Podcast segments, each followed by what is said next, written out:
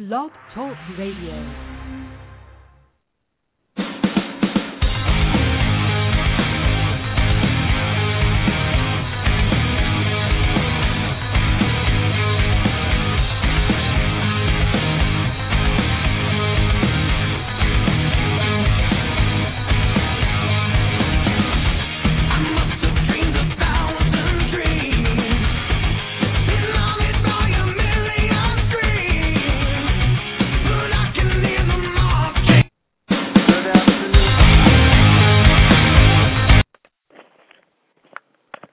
Good afternoon, Blog Talk listeners. Chuck Morse, Monday through Friday.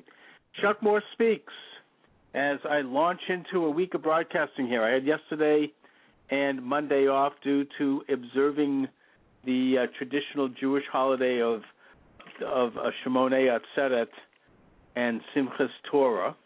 Simchas Torah, by the way, is a pretty interesting day in, in Judaism in that anyone can go into the con- into the synagogue on Simchas Torah and receive an aliyah to the Torah.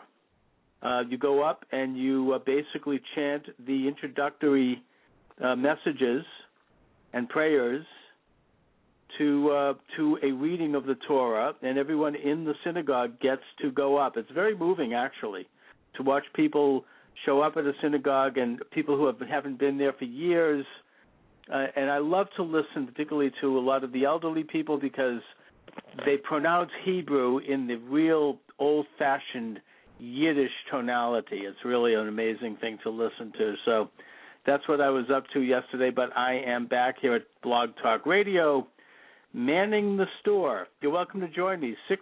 The, the number, if you'd like to join the conversation, is thank you. I'll be all right.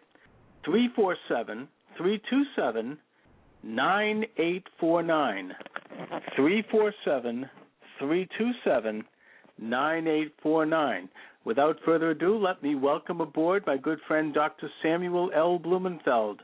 Sam is the author of NEA Trojan Horse in American Education, The Whole Language OBE Fraud, and many other excellent books dealing with the topic of the conspiracy to destroy American education. Sam, how are you? Fine, fine. Good to be with you today. Well, Sam, a lot's happened since we spoke last week, I would say, in the presidential race. Oh, absolutely. It's turned around terrifically, and that's because finally the public got a chance to see what what um, Romney really stands for and what he offers the public. While that's previous right. to that, they were they were being deluged with uh, negative, uh, you know, negative uh, TV ads showing him to be some kind of a monster. And uh, of course, what they've uh, uh, what what they've hitched on since they they really can't do much about you know, criticizing his program, which is what Americans really need. So they've decided to concentrate on Big Bird, you know, oh, it's and, pathetic. But the, but the most important part of the Big Bird is that um, uh, Romney said that we're not going to continue um, financing programs if we have to borrow money from China to do it. I mean, which a wonderful makes line. an awful lot of sense, you know. And it that's was a just wonderful the beginning.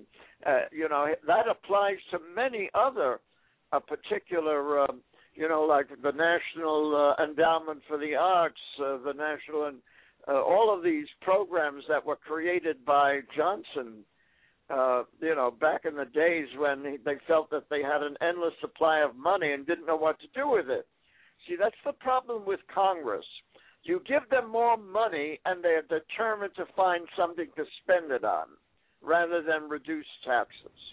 Absolutely, and in those days, Sam in those days, America was flush with money, and so Johnson decided to create his new, you know, what he called the Great Society, which incidentally is is a, a title of a book written by a uh, British socialist, Graham mm. Wallas, and uh, he passed all of these programs because he had a Democratic House, Democratic Senate, and a and and uh, and he just decided to uh, start the NPR, the National Radio, the Public Radio, and sure. all of that.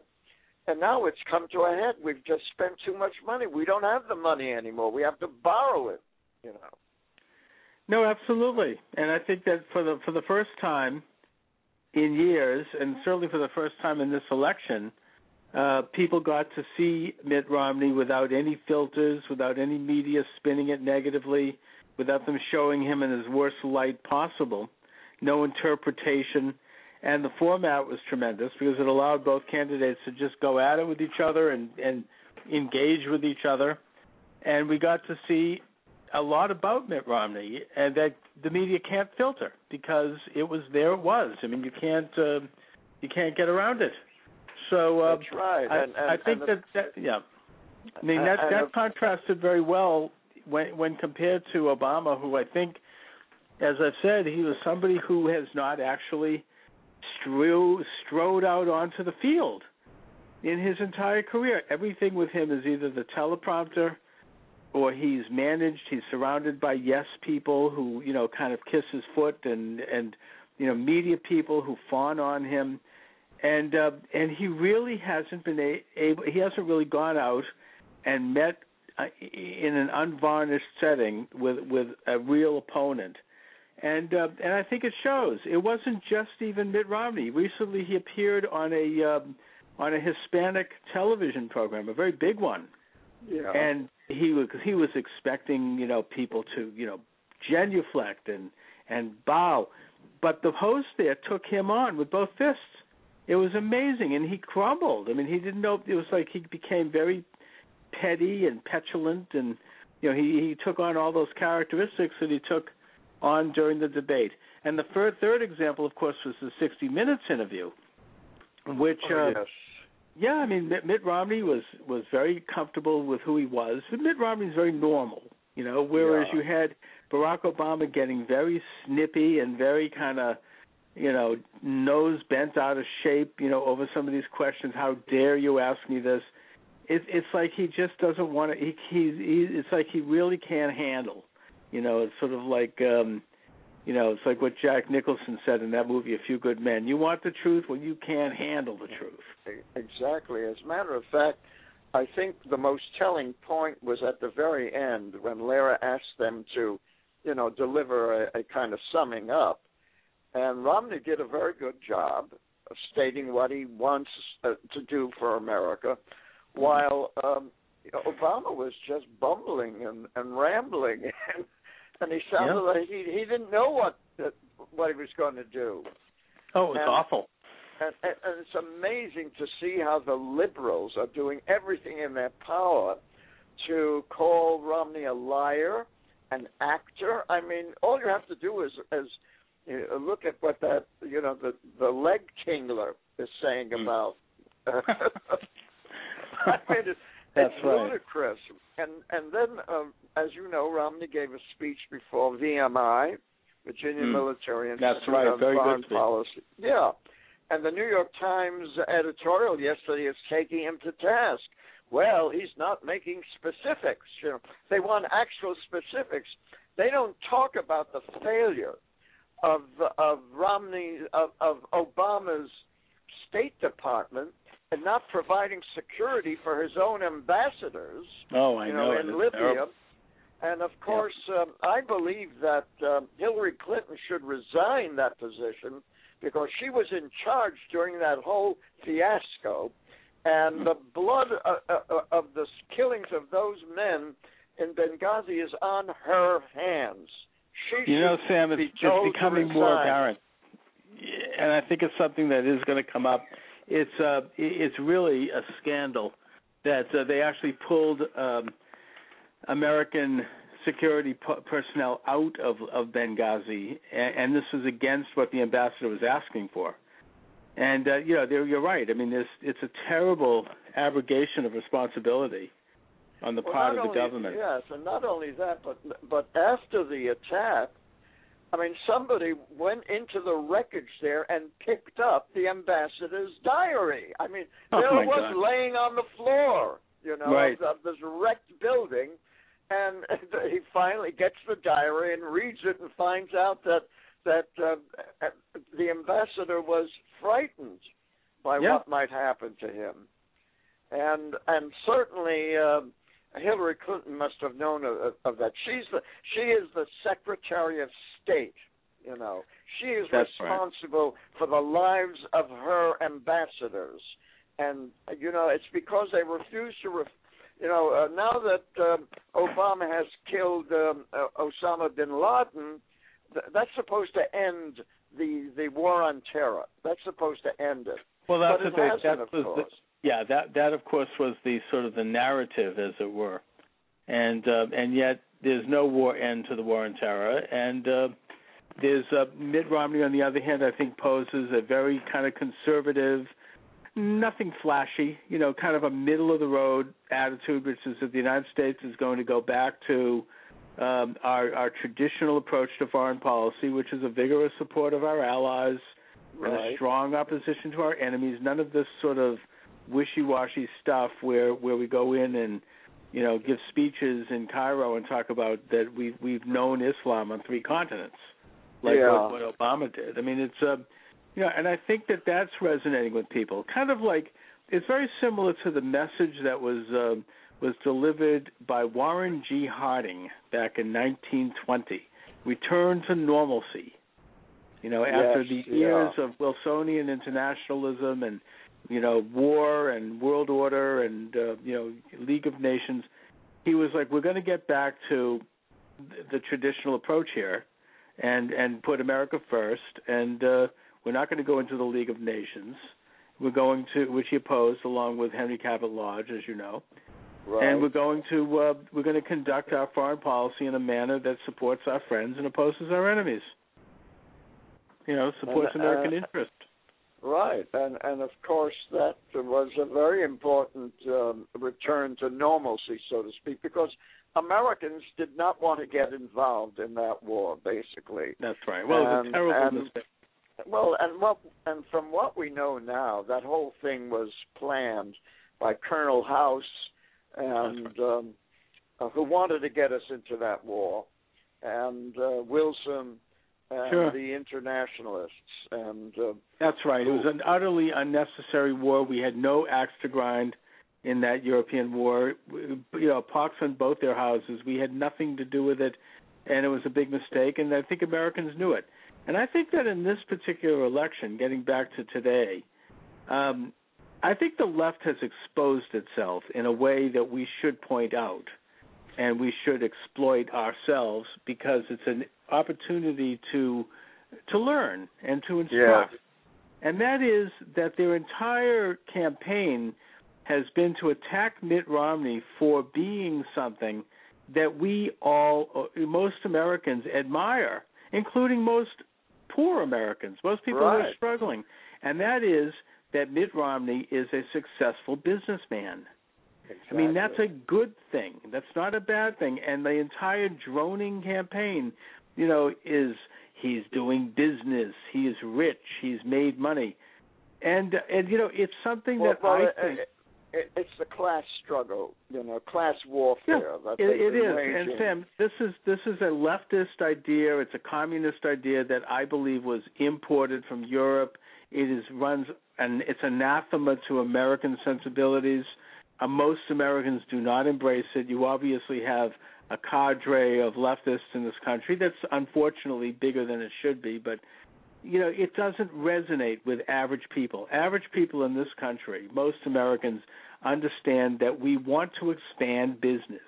We want to gain more prosperity. We want to have more opportunities to we want to see our businesses get richer so that they can build new branches and get into new ventures and then employ more people and create more Exactly, goods and services that this is a good thing. And this is exactly what Mitt Romney represents. It's Right. exactly what his career has been. And in a sense the left I think is making Mitt Romney by actually emphasizing an aspect of his personality and character and career that we most people resonate with and they just don't get it. They seem to think that this is somehow something that people are going to criticize. Oh, he's a millionaire. Oh, isn't that terrible? Not at all. I think that most people look upon that and they say, "Good. Maybe he can help me get more successful." And that is Right. exactly what Mitt Romney said and what he what he talked about very clearly during the debate. I think it's what Paul Ryan is all about, what he's going to say in his debate, and I, I just think that you know if, if Americans can understand this and realize that this is a return to not you know Amer- when I say American values, I don't mean that in a chauvinistic sense because they're value they're human values. They're values that any nation can embrace. In other words, values of self-interest, of, of, family, of personal preservation, of personal success.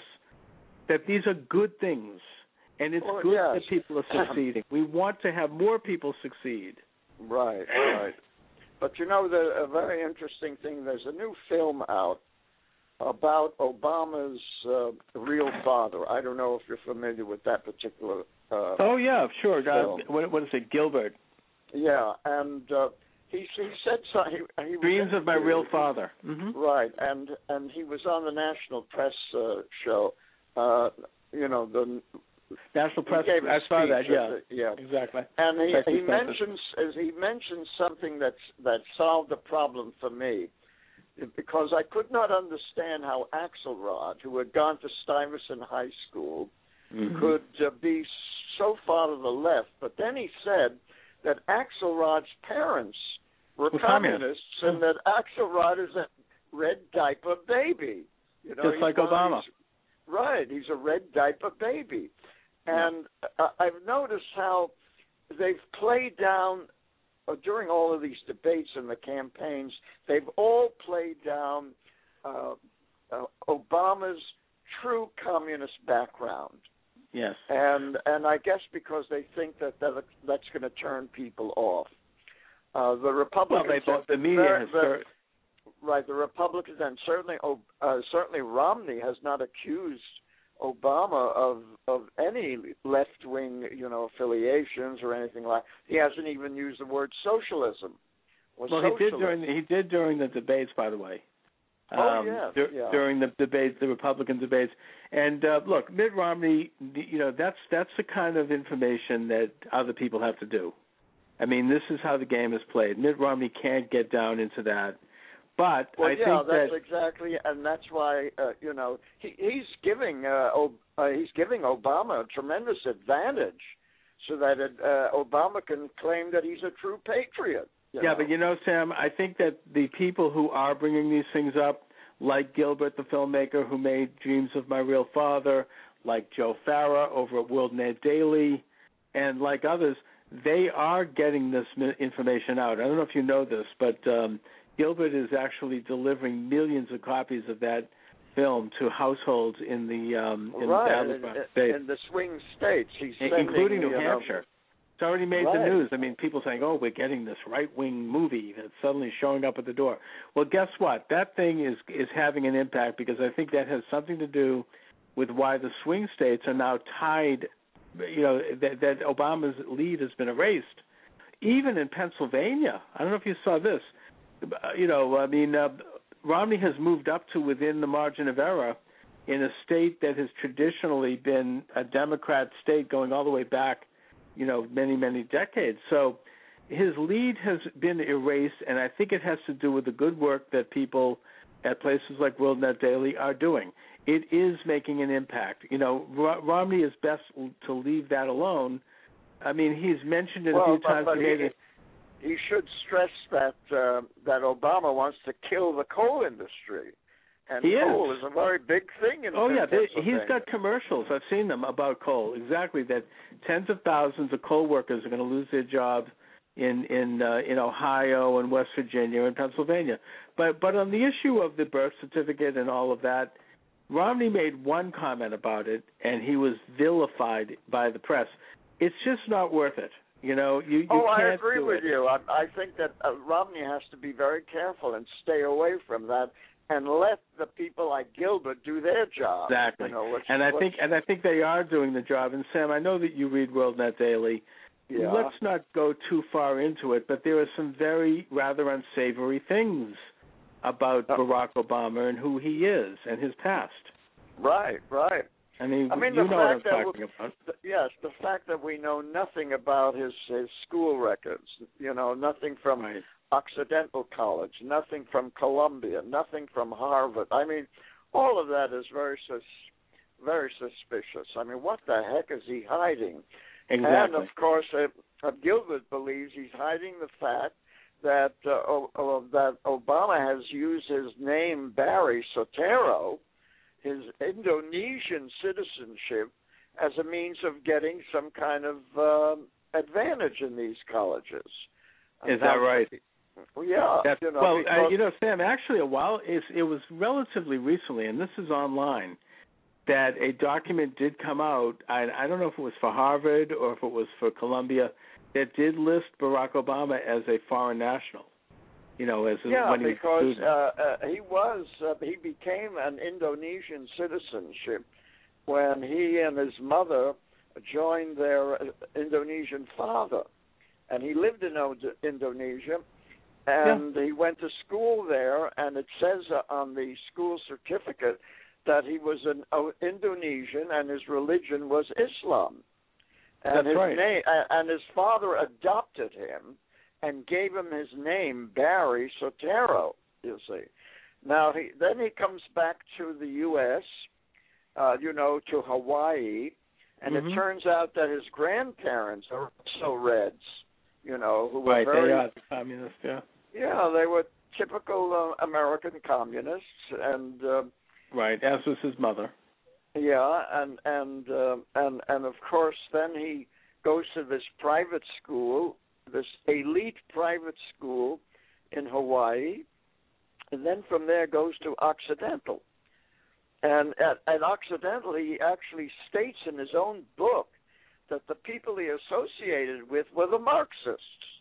Not only not only that, but he also states in his own book that you know he essentially states that he had been a Muslim. Now, there's there's not that there's anything wrong with that, but No. it does it's an inconvenient fact when you're running for president of the United States and he talks about the fact that he did attend a Muslim school in Indonesia and that he had, and and as such he attended you know Muslim uh, religious class and he had to go to a mosque on Friday and uh, you know he talks about that he acknowledges that in his book Dreams of My Father plus uh, Yeah.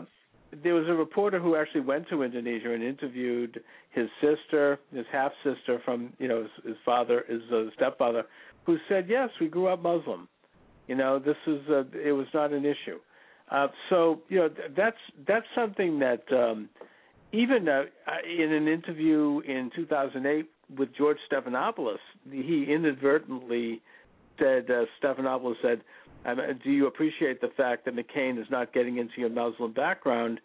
And he said, "Yes, I do. I, he's not talking about my Muslim background." And then, Yes. then immediately uh, Stephanopoulos covered it up. He goes, "You meant Christian? Oh, yes, Christian. Yes." you know, so so they, Yeah. um, yeah, that kind of slipped out. But uh, you know, the fact is that in his book Dreams of My Father, he talks about becoming a Christian at the age of 30, around 30 years old, because of the tender ministries of the Reverend Jeremiah Wright. Yeah, and Jeremiah Wright himself was originally a Muslim. Well, You exactly. uh, and and and, and, and it's a fairly strange, with due respect, you know, it, it's a rather uh, odd form of Christianity. I'm not sure it's necessarily conventional Well, it's uh, a very an- anti-Semitic form, you know, because and, and anti-American. yeah, anti-American. You know, his, his famous line, "Goddamn America." I mean, that's Yeah, that's radical left wing. Exactly, exactly. And also, I mean, it was it was none other. It was like uh, this guy Klein, who uh, Yeah. is a establishment writer, New York Times, liberal, CBS. He wrote a book about Obama. He's being shunned for it now among all the liberals. Is uh, that called the, The Amateur. amateur? Yeah, the Yes. amateur. Right.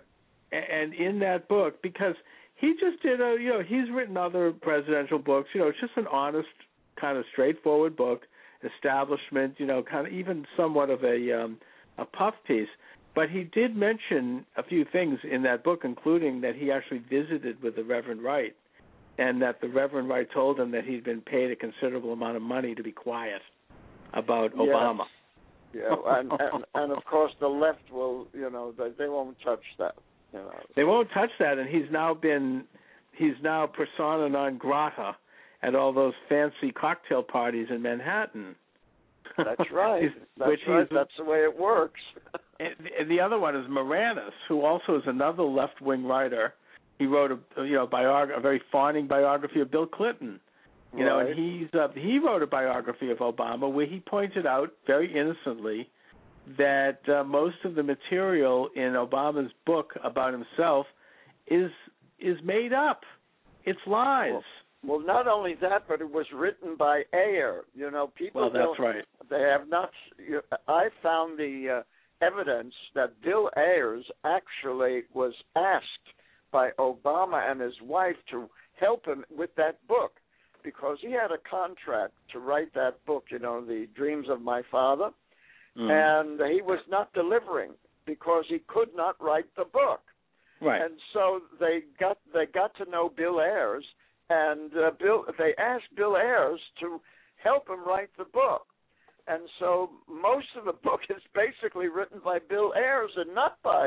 And, and as we all know, Bill Ayers was a bomb throwing terrorist communist. exactly. And, and and he is responsible for making that book as as uh, readable as it is. And of course, he filled it with all kinds of stories. You know, right. they He's a have writer. no yes, and communists have no qualms about lying about even personal matters.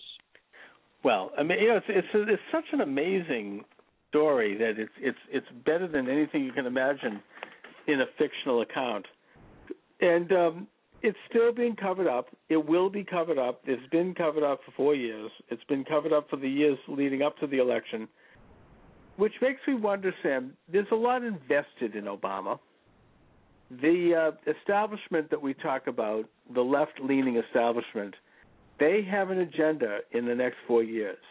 Um, actually, none other than um, Dick Morris is getting into this in a new book that he just came out with Right. called Black Helicopters, Oh, which yes. uh, gets into a lot of the stuff that you've talked about all these years. The John Birch Society has talked about this idea that um, that there's going to be the American people are going to be taxed not by the U.S. Congress but by the United Nations oh and yes, that- that's in the works. And yeah, and and, and that uh, Dick Morris gets into the specifics on that. The Law of the Sea Treaty, these other treaties, the uh, you know the Agenda 21 treaty coming out of uh, Rio, and and all of these things he he shows Obama is on board with, and that it will all be implemented in his second term. Well, not only Obama, but his Secretary of State. You know, she's in favor course. of all of that. Hillary. Of course, and then he's and then what's going to happen is John Kerry will become Secretary of State. Yes. So you have in place. This is something that the internationalists have been pushing for since the days of Wilson, probably before that, and it really Well, worries. world, it's, it's world government. That's what they've Yes, always it is. wanted. And, and it worries me, Sam, because these are people at the top of the power structure. They're the richest. The biggest corporations are involved. You know, the t- what what Wall, Occupy Wall Street calls the top one percent. Which, of course, what they won't tell you is that that top one percent is predominantly left wing, and that th- this is something that they they want to do come hook or crook. And with with Mitt Rom- with Mitt Romney with with Obama in there for a second term, in a position where he'll be basically a lame duck because he can't run again. He'll never have to face the voters again.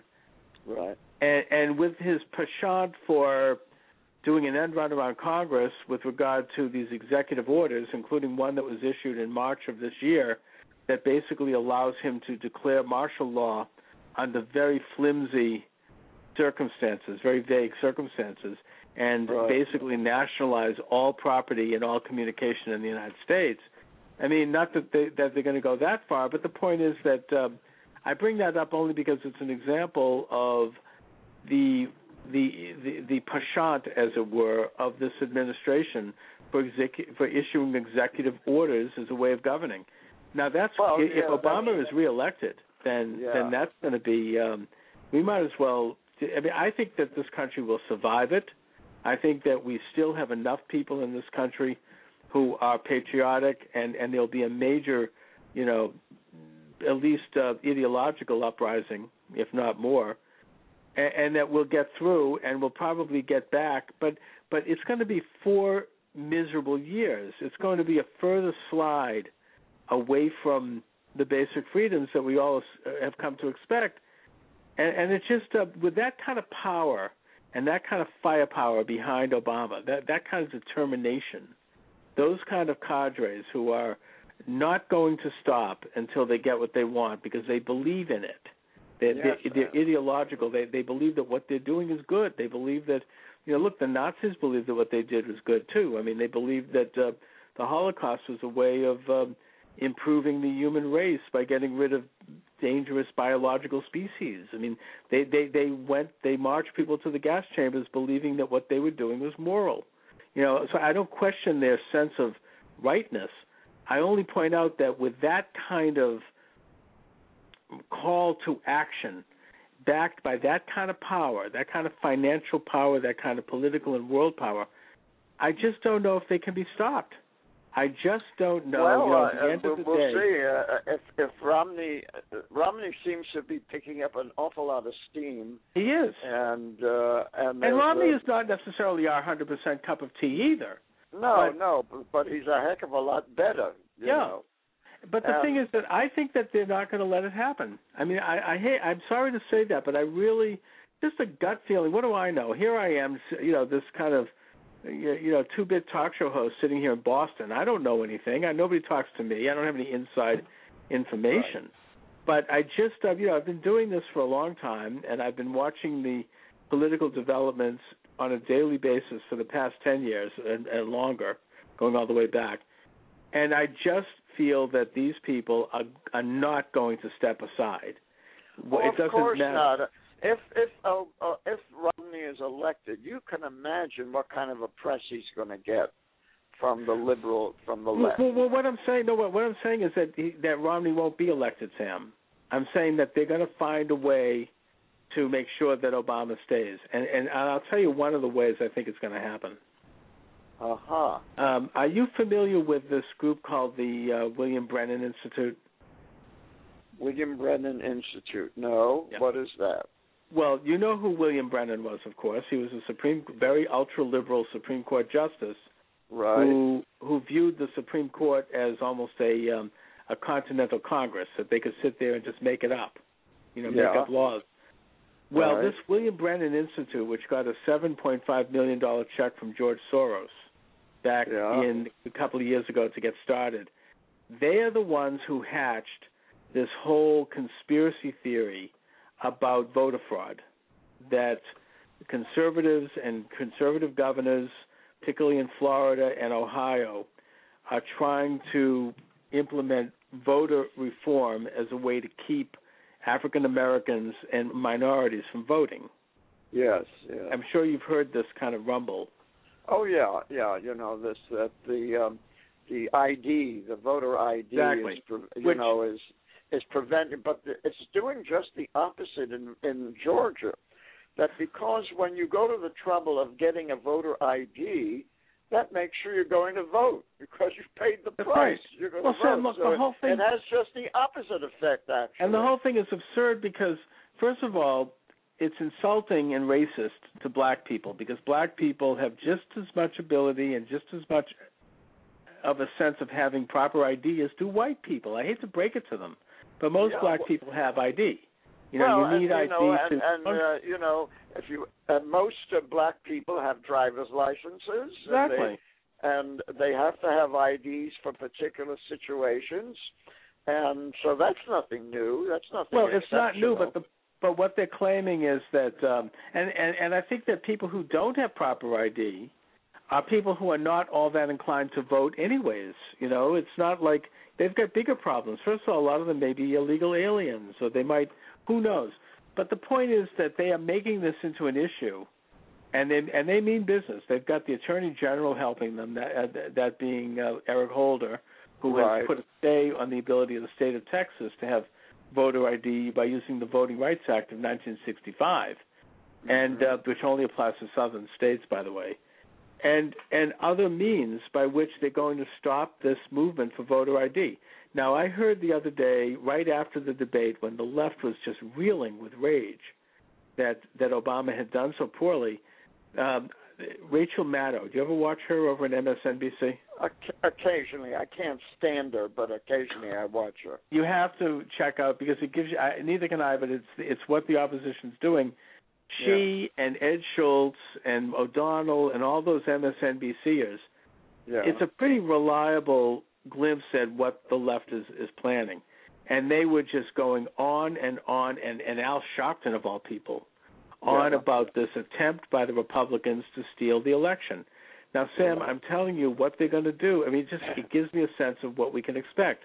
If the Republicans are starting to win, especially in those states like Florida and Ohio, they're going to have a swarm of lawyers to send in that state and start to challenge the vote and start to demand recounts and start to stay voting and, and doing all of these maneuvers. And they're going to stop the election that way. You know, I mean, I think that they tried to do it in 2000 with George Bush. They tried yeah. to do it to um, to uh, Scott Walker. I don't know if you know this. It was kind of a sub story, but uh, you had a, a swarms. Lawyers were descending on that state like locusts right, in the right. in the few days leading up to that election because they wanted to stop Scott Walker by any means they could technically. And I, I already see the stage being set for this.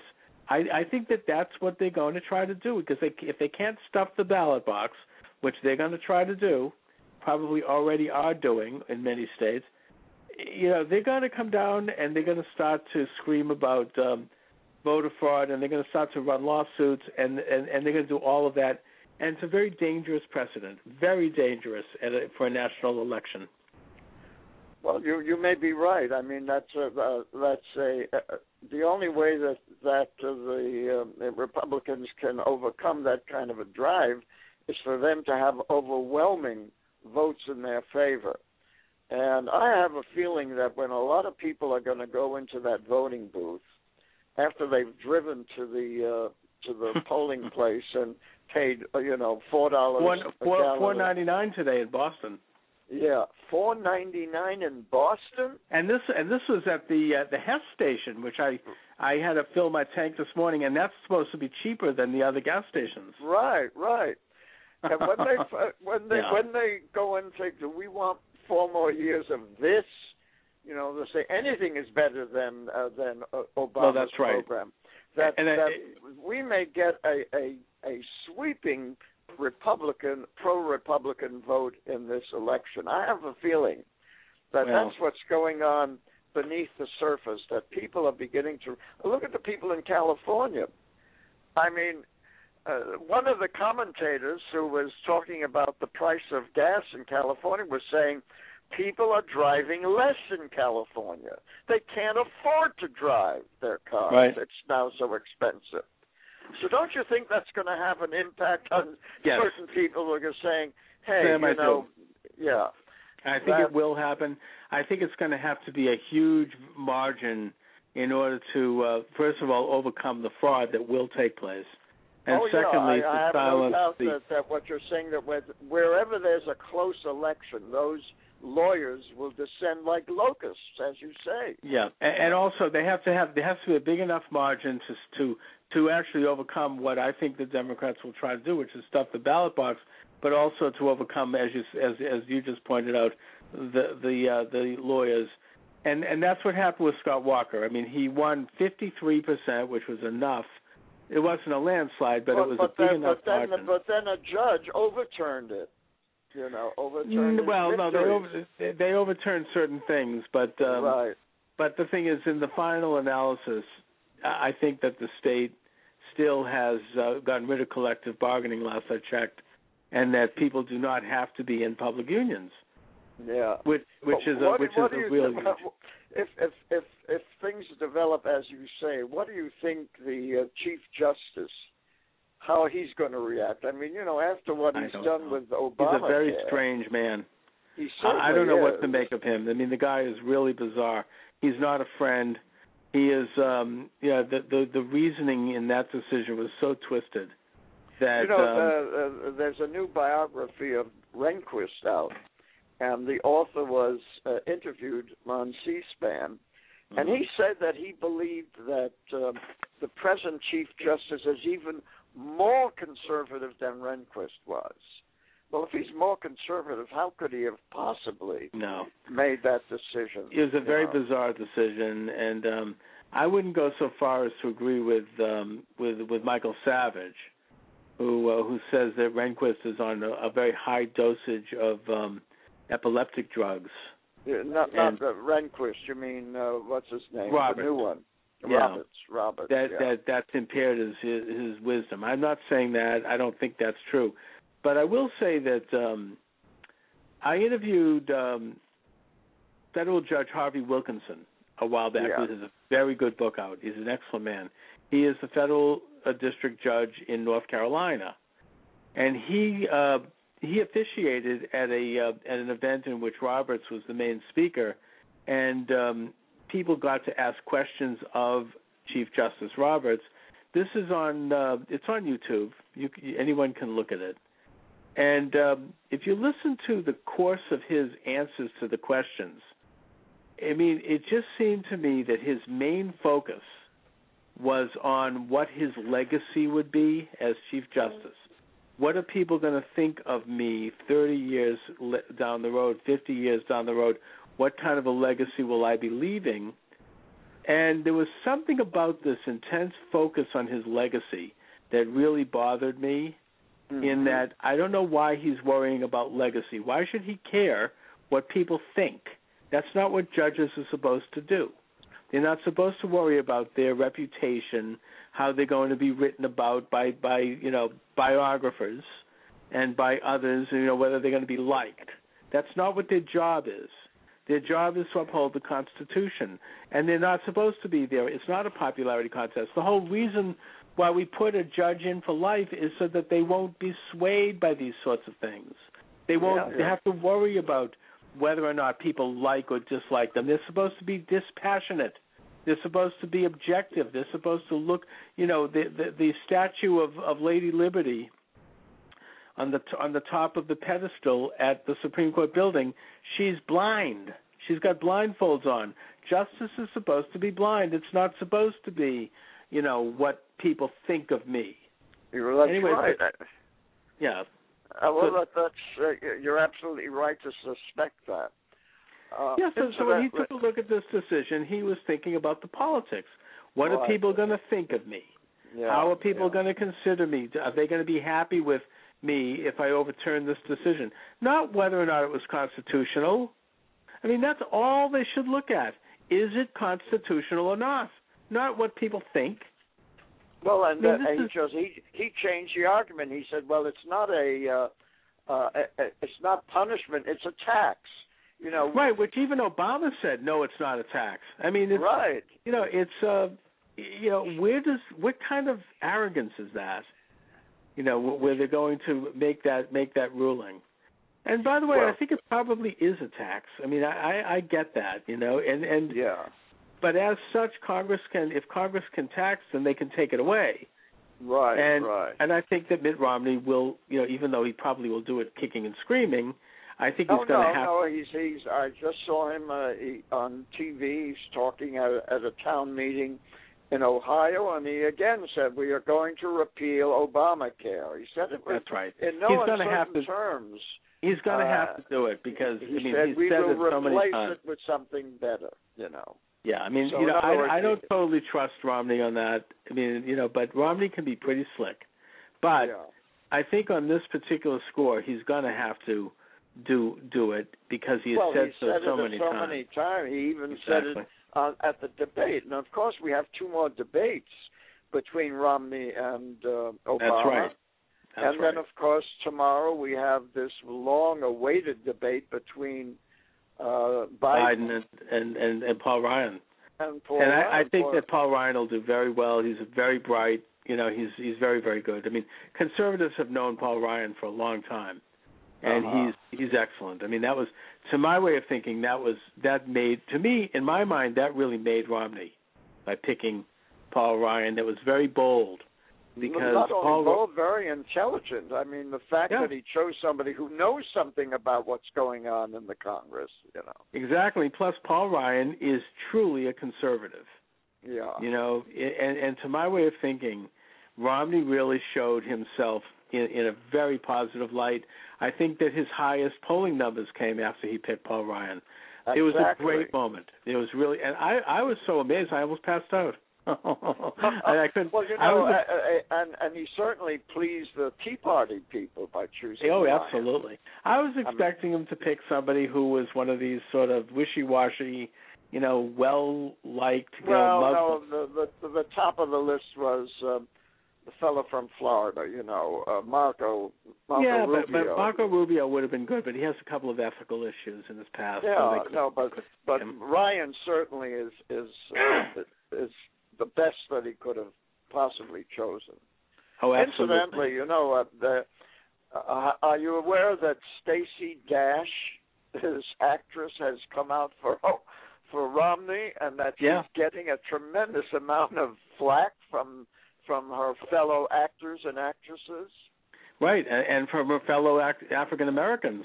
Oh yes, as a matter of fact, there was a program on uh, a TV with uh, several of uh, very beautiful African American uh, ladies who are conservative, and Oh, how yeah. they've Well- been, uh, you know, persecuted by their own people. You know Uh, something? I think that I think that Mitt Romney might be able to peel off a couple of votes in the yeah, in the black community. votes. Maybe, maybe he can get ten percent more from them. that would I be mean, huge. Most of them, though, yeah, but most Well, of them. it's are, a lot uh, of that is just you know the, it's it, there's an ethnic element to that. I you know the Jerusalem Post by the way just did a poll that they conducted over quite some time in in the United States, and they discovered that 65 percent of America's Jews are voting for for Obama, but that's Really? down that's down from 95 percent. Yeah, yeah. I mean, well, that's huge. Yeah. So Well, you know uh, these are These are good signs. and uh, you know, and looking at what happens with the Arab Spring and how Obama uh, now it's coming out, and of course it was even in Gil, it's even in Gilbert's film Mhm. of uh, Obama being you know playing footsie with all the Palestinians and the you know Edward Said and and uh, Khalidi and all of these uh, people that he's on very first name uh, basis and and basically believed in the Palestinian cause. And I believe that when he became president, he thought that he could, you know, do something to help them and to, um, uh, you know, go against Israel. And but of course now we know, we see what he's doing, and his treatment of Netanyahu was absolutely uh, unacceptable. I mean, how can you treat a head of state? I mean, here's a guy who bows to to the Saudi uh, the Saudi uh, leader, you know, and it bows and scrapes to all of the worst of the Arab uh, leaders, and and yet when uh, when it comes to Netanyahu, he treats him uh, like dirt. Uh, but Yeah, the last, absolutely. but, Absolute uh, disgrace. But Sam, the other thing that Obama that can save Obama between now and election day, and we're talking about, I think it's just only about three more weeks. It's really that's coming right. up. That's right. Is some kind of an international incident like a war? Uh, because well, I, I don't. I don't think um, uh, Netanyahu is going to start anything with Iran during this election. And, no, but uh, I don't know if you saw in the paper today, but apparently um, Leon Panetta, uh, Secretary of Defense, just gave a uh, press conference in which he said that um, that the United States is sending uh, military forces to Jordan to bolster their border with Syria. Now, well, yeah, putting Syria aside, is, it, you know, the the thing about Syria is that Syria is an ally of Iran, and That's right. It's a puppet the state of Iran. And, and, and Sam, I, I'm glad he's doing it. I don't have a problem with it, except for the fact that there's been no congressional consultations.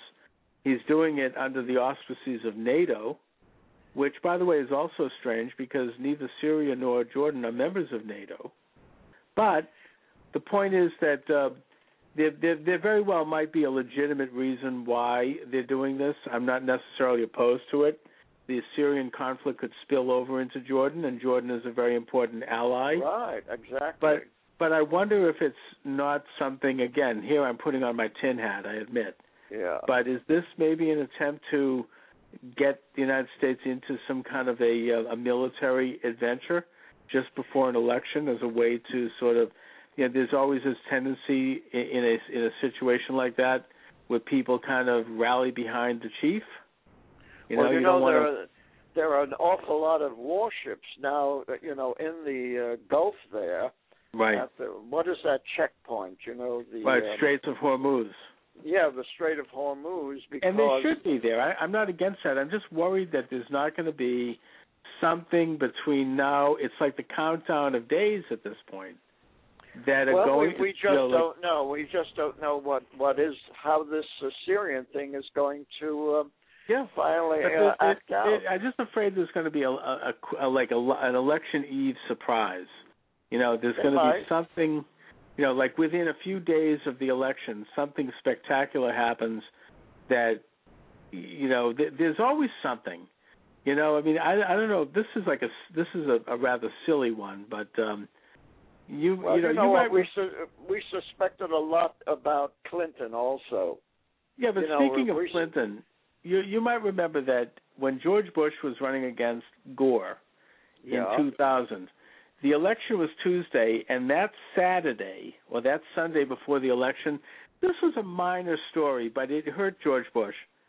It suddenly was revealed that George Bush, as a teenager, had been arrested for drunk driving in Kennebunkport, Maine. Yes. Yes. Remember I that? remember that. Yeah. and Bush had to come out of his house and talk to the press, and uh, it didn't look good, and it, it might have. I don't know if it cost him votes, but on the eve of an election, to have that as the headline and that this had been covered up, and I remember that the information was revealed by this lawyer up in Portland, Maine, who had been holding on to it for years and had been waiting for just the right moment to release it and it was like a, a planned it was like a kind of a, a delayed capsule you know the, you know when you take a me- medicine is like Yeah. it, it, he released it at that moment. And and I remember that um he was this hippie lawyer. He was like with long hair and you know looked like William Kunstler you know with his hair tied back. And I Yeah. remember that the Boston media went up to interview him. And he was like practically looked like he was homeless. He was like being interviewed on the street in Portland, and he had a smile on his face that you could. It was so he was so happy that yes, finally I'm going to get to do this. He's probably been waiting for 20 years. He's been holding on to this information, and he just released it at the right moment. I never seen a man look more more thrilled to have been to have done it, and and I'm just waiting for this to happen with Romney. You know, Well, they they, be? they didn't they try it with something about his cutting off the hair of some uh, hippie in in high school. Well, You yeah, that didn't go anywhere. This I is going to be. I'm wondering what are they saving for three, you know, for like 38 the 38 hour period before the polls open. You know, well, what are and, we you, going to and you know, and you know they've been digging. I mean, how did they dig up this story about cutting the hair off this guy? You That's know, right, of course. But that that that didn't have any impact because it, it made them look stupid. Here they are. They're talking about a high school prank. You know, Yeah. that's you know you want to uh, you know it kind all that does is make Obama look bad because then we're wondering uh where did he go to high school? Was it a madrasa? you know, in in Java or something? so you know the point is that I don't know what it is. So I think I I just hope, but you know against hope that it's not. But I think it might be a military incident. I think it could be. Look, I don't put anything past the the left at this point Right. uh, to do everything in their power to try to retain, you know, exactly. the hold of the, To of the on to House. power. It's what they're all about. It's what they That's do. all they're interested in is power. and, and with with to- so much at stake, four years of internationalism and all these big plans they've got written out in their blueprint, they're not going to let. I, I just think, Sam, I, I can't imagine them letting that slip. You know, I mean, they're not. You know, voters be damned. I mean, it's a. either that or maybe uh, Mitt Romney's going to make a deal with the devil. I don't know. well, you know they're they're making it very difficult for soldiers to vote, for the military to vote. Oh, really? What about Especially that? How's that? Uh, well, I've I've read that uh, that the people uh, in the military are having a very difficult time getting uh, uh, registering to vote, and you know they're so concerned about this voter ID business, and and yet they're not they're not giving the military uh, their uh, ability to vote, and we know that most of the military would vote Republican. Uh, so they're suppressing course, the vote then. Yes, they are suppressing the vote. Uh, look it up on the internet. The No, I, I've seen it. I just, uh, I, I, I, you know, wanted to see if you could elaborate a little bit on that. But um, No, just yeah. just in general that uh, that uh, there are complaints. I was listening to the radio and there were some com- complaints uh, by one of the callers that uh, they're making it very difficult for people in the military to vote. I haven't done any any uh, you know digging in this, but isn't I'm that sure- awful? yeah. Can you imagine kind of, our men and women in uniform who are risking their lives, getting their foot blown off by mines in in Af- some godforsaken corner of Afghanistan, and they're having trouble voting for the presidency? That Yeah. this is what the Obama administration and the Democrats are trying to do? You know, they want Yeah. to talk about voter fraud or voter suppression. I mean, absolutely, this is you know absolutely. here we have in Massachusetts, we have Deval Patrick spending, you know, something like uh, a quarter of a million dollars in state funds to make sure that everyone on welfare gets a memorandum to instruct them how to vote. Did you know about that? No, you mean people on getting people on welfare to the polls? Yes, and they're going to be picking them up and driving them, and they're going to spend. And this is all on the state dime. yeah. And you know, and yet here we are. You know, they can't. They're, they're suppressing the military vote. Yes. Uh, So we have- the, Yeah. this state went for Reagan, didn't it? It did. yes. So. Oh, Sam, wouldn't it be a beautiful thing? I I actually think that Romney might be gaining up a little bit here. If Romney well, Scott, carried, Bra- oh, Scott Brown is helping. Yeah. You know. if if can you imagine if Romney carried Massachusetts? I would just give uh, anything I have to see Deval Patrick's face Yeah. when that came into the when that when that piece of news came over the wires. yes. oh you know. my! You know. uh, I I drive around this area, this uh, western suburb of Boston, Yes. and I and I go by some very rich houses that have Obama signs. Oh, well, sure. But then, Well, right, oh, right, you know, and and Elizabeth Warren signs. But then Oh, yeah. the next the next house will have a will have a uh, uh, a Scott Brown sign. So you never know. You never know. so Scott might be actually picking up. You know, they're, they're having their debate tonight. Um, Who is? I believe Uh, Brown, the last debate between Scott Brown and Hiawatha Warren. I believe Uh-huh. it's sponsored by uh, Channel Two. Do you know the latest scandal with her? No, what's you mean She's, Elizabeth uh, Warren? Yes, apparently she represented Dow Chemical in Oh, their yeah. uh, eh, because they were fending off women who had gotten toxic poisoning from their breast implants. Ah, yes. Can you imagine Elizabeth Warren, the hero of the little guy, you know, women's Yeah. rights, you know, feminism. Right. I mean, she's like, you know, and, and and she's there helping screw women with bre- with with with poison from from this chemical company. well, Oh uh, my! I mean, can you imagine if this had been a conser- a Republican? Well, uh, uh, Brown attacked her on that whole business of He her- didn't bring up Dow yet. He brought up no, the no, other that's two, the which was- yeah. yeah the travelers insurance where she screwed people over who had asbestos cancer, and the uh, the o- the uh, oil company that was in the coal business, which screwed over their unions. But Yes. but she said, "Oh, I did this for asbestos victims." Right. I love I love Scott Brown's comeback she to that. turned he goes, it "Really?" around. She turned it around. Well, I mean, it's know. absurd. I mean, Scott's like, wait a minute. You know, Travelers Insurance gave you a quarter of a million. It wasn't giving you a quarter of a million dollars to defend the victims.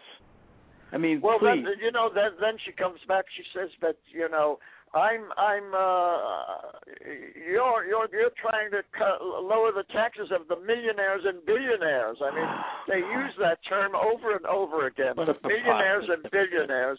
And whenever I hear a politician talk that way, I know that he is either a communist or simply being, you know, mesmerized by the the far left.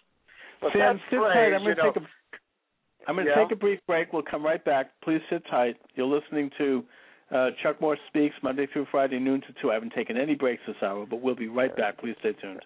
You're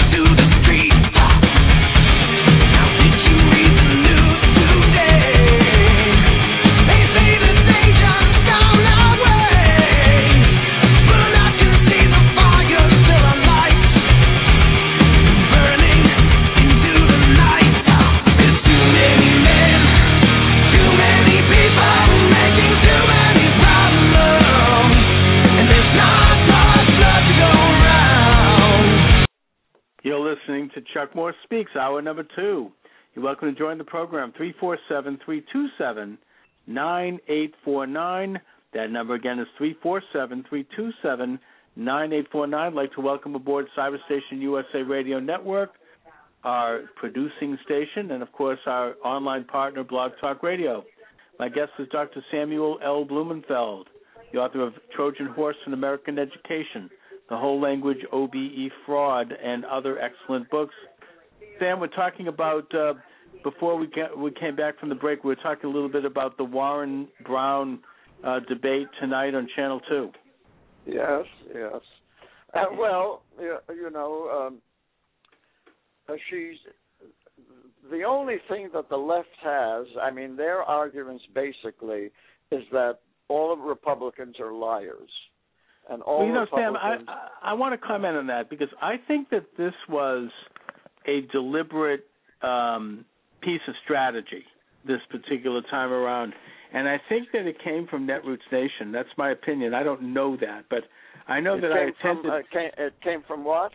Netroots Nation. Netroots Oh. Nation is an organization that holds a, an annual conference. It's a left wing group where you get left wing bloggers and media people all come together for a big, big powwow once a year. And they, uh, you know, they talk, they have meetings and conferences. Elizabeth Warren was there. I was, it was this year. It was in Providence, Rhode Island, so I actually attended it um, along with my uh, former co-host, and we Wow. broadcasted from there. And uh, Elizabeth Warren was there. There were other people there speaking. Um, she was awful, in my opinion, but uh, they were talking. They had strategy meetings, and they they sent out directives.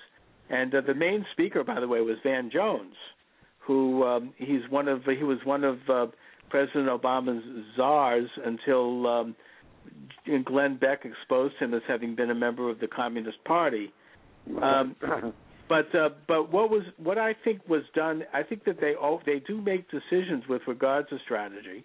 Many of their meetings are off the record, and um, I think based upon what I could glean, that it was decided at Netroots Nation that the best way to deal with this election this year and with the Republicans, uh, whether it be Romney or whether it be uh, congressional races, was just to simply say that anything, anytime they open their mouth, to just say liar, liar, you're lying, you know, right, it's right, just right, right. whatever it is. It doesn't matter what they say, whether it's true, whether it's half true, doesn't matter. Just whatever it is, just say use the word liar constantly.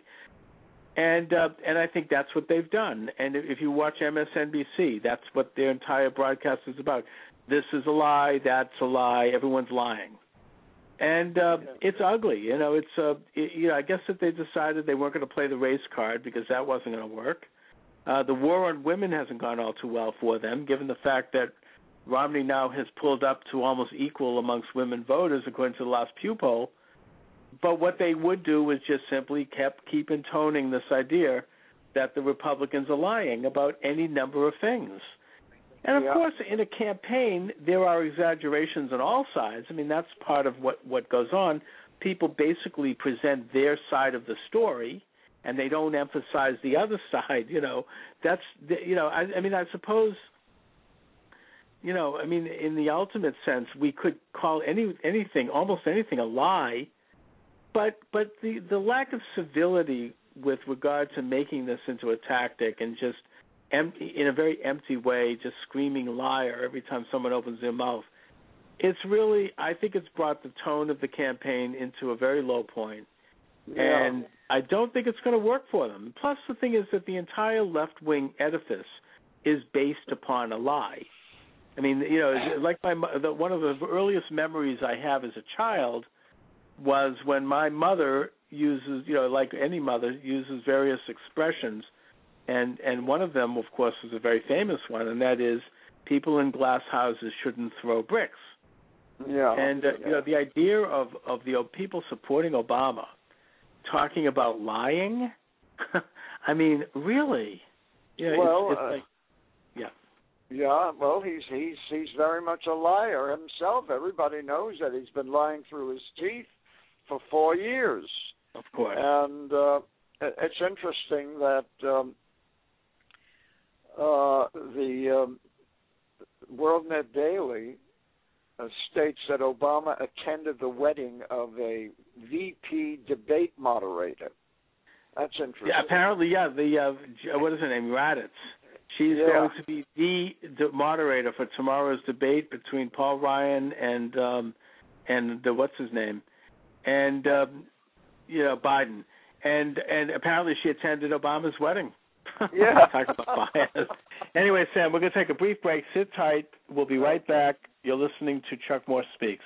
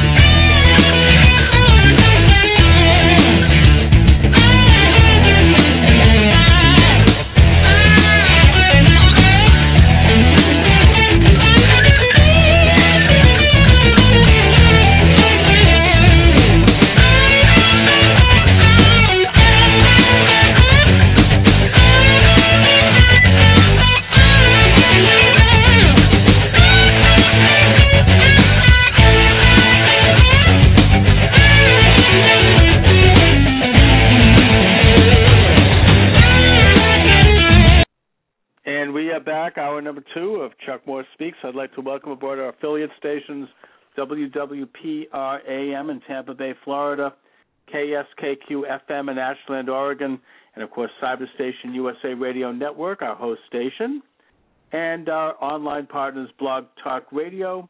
We're also available on Stitchers, which is an app that you can download and listen to this program on your cell phone or anywhere else. And we're on iTunes. Welcome aboard. You're welcome to join the conversation. We're 347 327 9849. That number again is 347 327 9849. And we're holding over Sam Blumenfeld, um, who is the author of the NEA Trojan Horse in American Education, the whole language OBE fraud. Sam, we're talking about lies and truth. Um, we're talking about Warren and Scott Brown, their debate tonight, and um, and how I think she exemplifies everything that um, this campaign's about. And I'm Oh, not yeah. talking about the lies, you know, the, the fact that she's a hack and a corporate lawyer who has screwed working people and made a ton of money doing it. And she's one of the millionaires and billionaires. But this overall attack on success. I, I think that the left has really miscalculated in their attack, besides the whole business of just calling everyone a liar. Well, yeah, this idea that there's something bad about Mitt Romney for being a successful businessman. The Well, they, look, they don't they get have- the fact that most Americans admire that that this is good. This is not a bad thing. We all want to be more successful. This is something that resonates. He represents the atypical American, someone who worked hard for many, many years and became extremely successful. He knows how to do that.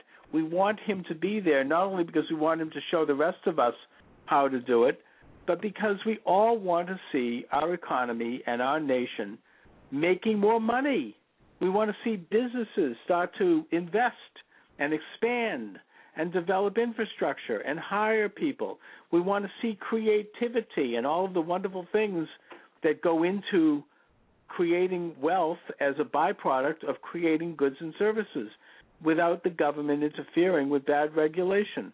We don't buy the idea that uh, the government needs more money in taxes by taxing people because we know that, first of all, the government has enough money and that they can use the money more sensibly for doing the things that we expect them to do.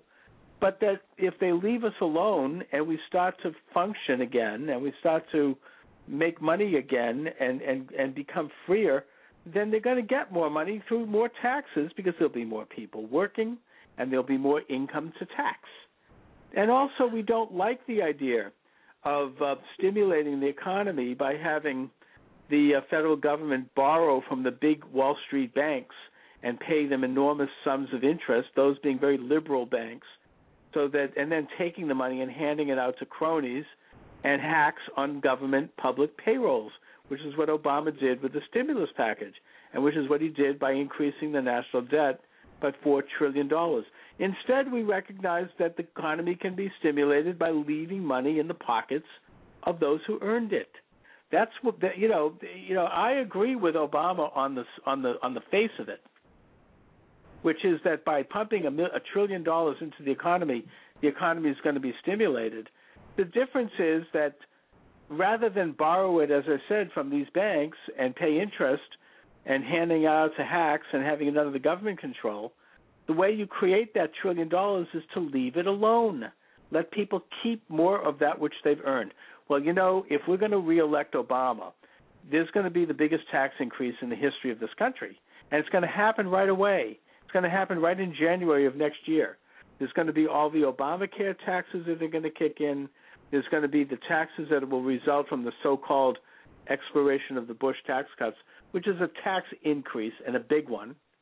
And we're also going to have an unaccountable president who will never have to stand for election again and who will be able to do extraordinary things in terms of uh, executive orders and, and moving the country more toward a, a uh, an international paradigm. Sam?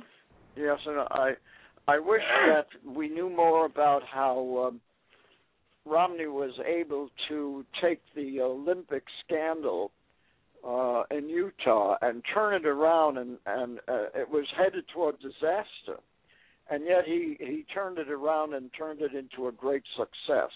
That's right. That's a story that should really be told because that that that, that tells you how the man operates, what he has to do to take a failure and turn it into a success. And I haven't seen too much about that except just the just the general idea that he knows how to uh, take a failed uh, project yeah. and then turn it around. I think we should talk more about Bain Capital too. I mean, they act oh, like yes. this is a liability. He's created hundreds of thousands of jobs.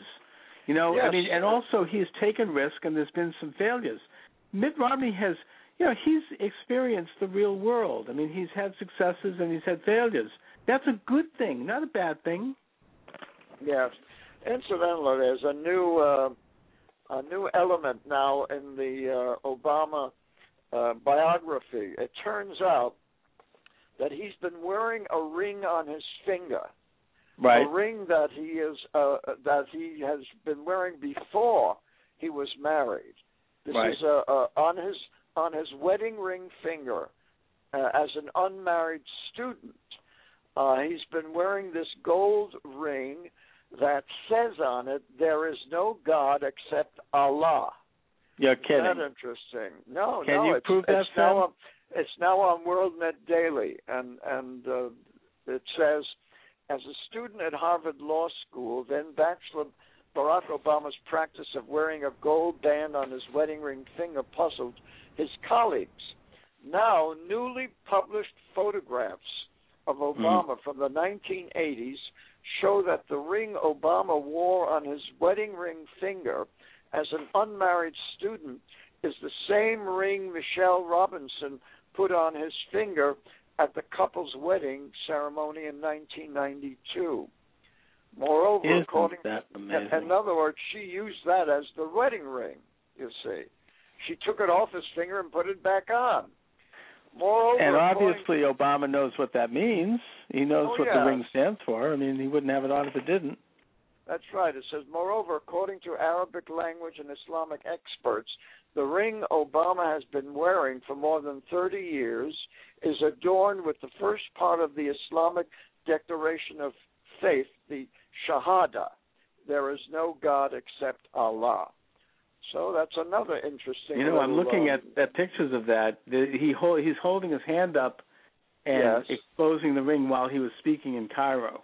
Right, and and apparently they can read the inscription on Obama's ring. They have a uh, blow up of the ring and the inscription. So, Isn't uh, that amazing? Yeah. It says Egyptian born Islamic scholar Mark A. Gabriel examined photographs of Obama's ring at WN WorldNet Daily's request and Mhm. concluded that the first half of the Shahada is inscribed on it. Isn't that interesting? Huh. So, that's just another one of You know, these. Sam, but, but but if you and I bring this up, we're called haters. right, right, exactly. I mean, it's exactly. it, it's kind of just it, it's either true or it isn't. I mean, this is just news. And- There is and here I- it is, Obama's ring. There is no God but Allah. This is the front page of WorldNet Daily, which, in in the interest of full disclosure, I should Uh-huh. mention, published my book, the Nazi, and proudly, the Nazi Yeah. connection to Islamic terrorism. Yeah, this is um, it's a front page story over there. This is Yeah. um, who who is, uh, is this is Jerry? Let me guess. Jerry Corsi might be. Oh, yep, there he is, Jerry Corsi. Yeah. I've interviewed him. He's a great guy. And, and there they have the uh, and they have the blow up of the ring with the script showing the original script. And Yeah, they show uh, the ring. It says, as a student at Harvard Law School, then Bachelor Barack Obama's practice of wearing a gold band on his wedding ring finger puzzled his colleagues, as you say. Now, newly published photographs of Obama from the 1980s show that the ring Obama wore on his wedding ring finger as an unmarried student is the same ring Michelle Robinson put on his finger at the couple's wedding ceremony in 1992. So they show the ring, they show it a close up of it. This yeah, is and if, you go, and if you scroll down further, they show a close up of the uh, Of the script. of the inscription. Yeah, the Now, is this on it. something that is common? And, and by the way, I just want to be clear. The, you know, there's nothing wrong with Muslims wearing that ring. That is what their faith calls Right. for. The question is, why is Obama, who is denied this, wearing the ring, and is he doing so consciously? Now, the script, they have a close up of the ring, and then they show the script, which is an Arabic symbol. Um, and as you say, it means uh, it's the uh, Shahada, the declaration of faith. It's like in Judaism, our declaration is the Shema, which is You know, Hear, O I- Israel, the Lord our God, the Lord is one. The, the, the Muslim the Muslim declaration is, uh, you know, Allah is God, whatever it is. But the point is that this is a symbol of that that is recognized apparently in in in Muslim uh, theology. As a matter of fact, the article states uh, that filmmaker Joel Gilbert, an Mhm. expert on Islamic history, noted Obama wore the ring during his high profile speech in Cairo on June 4th, Right. 2009, in the first months of his presidency. Now we have a new context for what Obama meant when he told the Islamic audience in Cairo that he has known Islam on three continents, Gilbert known said. it intimately, apparently. And Right. they show, and, there's a picture of him at that speech in Cairo holding the ring Right. finger up. You see that? It's on WorldNet Daily. yes, I'm looking at it right now. And Gilbert said we also told the he also told the Cairo audience that he considered it part of his responsibility as president of the United States to fight against negative stereotypes of Islam wherever they appear. Well, I don't All mind religion- that. I just uh, Yeah. I I didn't like the fact that he um he he seemed to make up a lot of history about Islamic influence on on America. It just hasn't Oh, really yeah. been there. You know, that it's untrue. I mean, I I I really care about an accurate depiction of history. And Yeah. uh, I don't mind taking a look at moderate aspects of Islamic history or saying that you want to promote moderate Islam. In fact, a regular guest on this program, Dr. Zuhdi Jasser, is a, Uh-huh. is an Islamic doctor who is doing just that in the United States, and he's come out vigorously condemning the jihadists and the and the radicals and uh, groups like CAIR.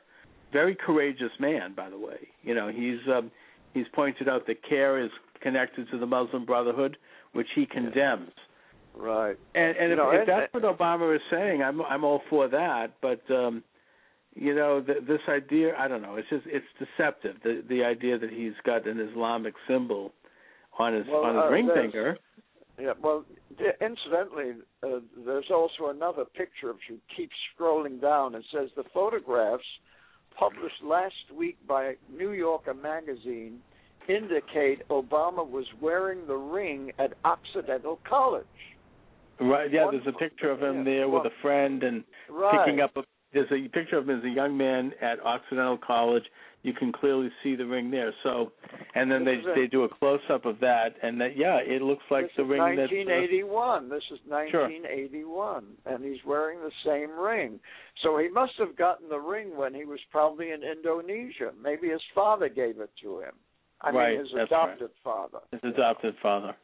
'Cause we No, really look, it, know. I, yeah, I mean, I think that it's clear that um, Barack Obama at least has been a Muslim, and according to Islamic law, Islam is a patrilineal faith. Anyway, if your father was Muslim, you're a Muslim, and his father was Muslim. I mean, there's no question about that. His middle name Hussein is a name that's only given to Muslims. right, Um, right. You know, it's sort of like in Judaism, it's a matrilineal. If your mother your mother is Jewish, you're Jewish. Right, right. So in that sense, he is Muslim. Not well, yeah, in that sense, and he's wearing a ring that you know that that he got when he was uh, uh, a de facto Muslim in Indonesia. In other words, that was probably a ring that he got from his father when he adopted him, and he became uh, a um, a Muslim. So this is very interesting. All of this coming out right now, you see. So things can work Ah. on both sides of the aisle. Well, you know, here's you- some here's some particulars on um, that are published in the WorldNet Daily article. Um, 33 reasons why Obama is not Christian. It says again. I mean, that's this is just it's just a matter of we should know the religion of our leaders, and certainly Mitt Romney has come under criticism for being a Mormon. Oh yeah, Um, and, and, including and a terrible- himself, you know, Reid, who is a Mormon, who is cri- criticizing uh, Yeah. Romney. Isn't that ridiculous? Oh, you know, I had someone. Speaking of that, Sam, I had someone on this program, both before and my own, and and in my own, who I believe she's a paid hack. She's a PR person. Someone has written a check to her, but she's Yeah. traveling around the country doing conservative radio shows, claiming to be a conservative, and talking about how we cannot elect a Mormon president because they they take a blood oath and and whatnot and uh, that they're involved with sinister things. And uh, my response to her was that, look, I'm not comfortable with the blood oaths, and I don't like secret societies, and that certainly Mormonism has that element to it. It, it originally was a Masonic movement, but the fact is that that's how things have been done in this country. We've had many presidents who have been members of secret societies, including George Washington and that uh, we were all chagrined to find out in 2004 that both George W. Bush and John Kerry, the two major candidates, had been taken blood oaths as members of Skull and Bones.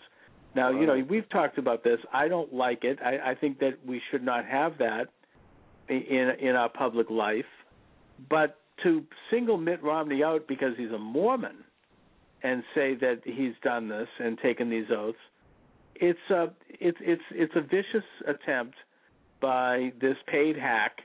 I'm not even going to mention her name to Mhm. try to peel off conservative Christian votes by creating suspicion and distrust and sowing poisonous seeds, as it were, to try to get Christians to not vote for Mitt Romney.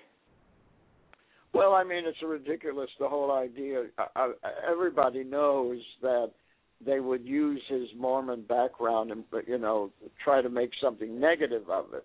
But to suggest that- that he's but- not a loyal American because yeah, he that, took Mormon oaths, Yeah. I mean, it's it's just nasty. And then she Well- went on to say that his tithing, the money went to pay for Mormon, uh, you know, private businesses, which is of course untrue because i- i- if that happened, then they would be in violation of their 901c3 status, and they would have lo- they would have gone to jail. I mean, you can't take money out of a charity and invest it into a private business. No, You know, they uh, would- he, uh, the money ridiculous. that he, uh, he, the charities, his listing of charities shows that he donated money to the Millions. Mormon Church. That personal money. It's nothing from Bain Capital. No, This but the point is that money. they're saying that the Mormon Church doesn't actually use it for charity. They're using it to invest in private businesses, and that Mitt Romney knows this, and that's No, she's well, that's spreading that kind of. ridiculous.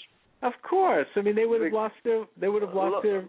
You know, Look at absurd. I I live in this area, and for months I saw how the Mormon temple was being built in Belmont. right. And that cost a lot of money, and it's That's right. obvious that um, uh, that Romney contributed to the building of that temple. And Anyway, uh, there's back to Obama's- nothing economic about it. No, No, that's no right. private business. Yeah, Back to Obama's Muslim background. Number one, his father and stepfather were Muslims. right. Number two, Hussein is a Muslim name reserved only for Muslims by the Islamic Creed. right. Number three, four years of Indonesian school enrollment records reveal his religion as Islam. Right. Number four, his children get no Christmas gifts, which is a Muslim tradition. yeah. Number five, he wears no jewelry during Ramadan, Muslim tradition. I don't know, does he take the ring off? Um, so. Number six, Obama, Obama employed several Nation of Islam members in high positions on his Illinois and U.S. Senate campaign and office staffs. Right. Number seven, Senator Obama stated that Israel is the cause of all Middle East problems, and he is to- toeing the Muslim line that Israel is an apartheid state. Now that I hadn't heard. I don't know. Does he come out and say that? Well, maybe he said it in private. You know, one thing we do know he said uh, he agreed with Sarkozy. Sarkozy accused Net- Netanyahu as being a liar, and uh, Obama's reply, and this was a, a, a mic that was supposed to have been closed. Right. Sure. He said, uh, "But I have to deal with him every day." You know, as if he agreed with uh, Sarkozy that Netanyahu was a liar. Well, that's that's like the Jimmy Carter stuff too, with the apartheid. Yeah. And, and Carter's library, of course, is funded, according to Alan Dershowitz, by a large grant from the Saudis. Anyway, number eight, Senator Barack and Michelle Obama have attended several Arab fundraisers and have had meetings with Palestinian activist PLO Arafat advisor Edward Said, right. who was very anti-Israel and very very much was a man of the left. He Right. actually stood on the border of Israel in Lebanon threw rocks, just as a symbolic act. Uh, number nine, Senator Hillary Clinton, 2008 campaign staff disclosed details of Obama's Muslim past and concluded he concealed his prior Muslim faith. Mhm. Anyway, so that's that's enough on that. Yeah, yeah. Very, anyway, very it's interesting. uh, it's another interesting uh, uh, bit of information about this man's uh, Islamic background, and which which would reveal why he is acting the way he does when it comes to uh, the Arab Spring and and Syria and. Uh, you see, the I believe that one of the reasons why he, is not interfering in Syria is Mhm. because he knows that Syria is uh, an ally of uh, Iran. of of Iran. Yep. And uh, he doesn't want to change that, you see.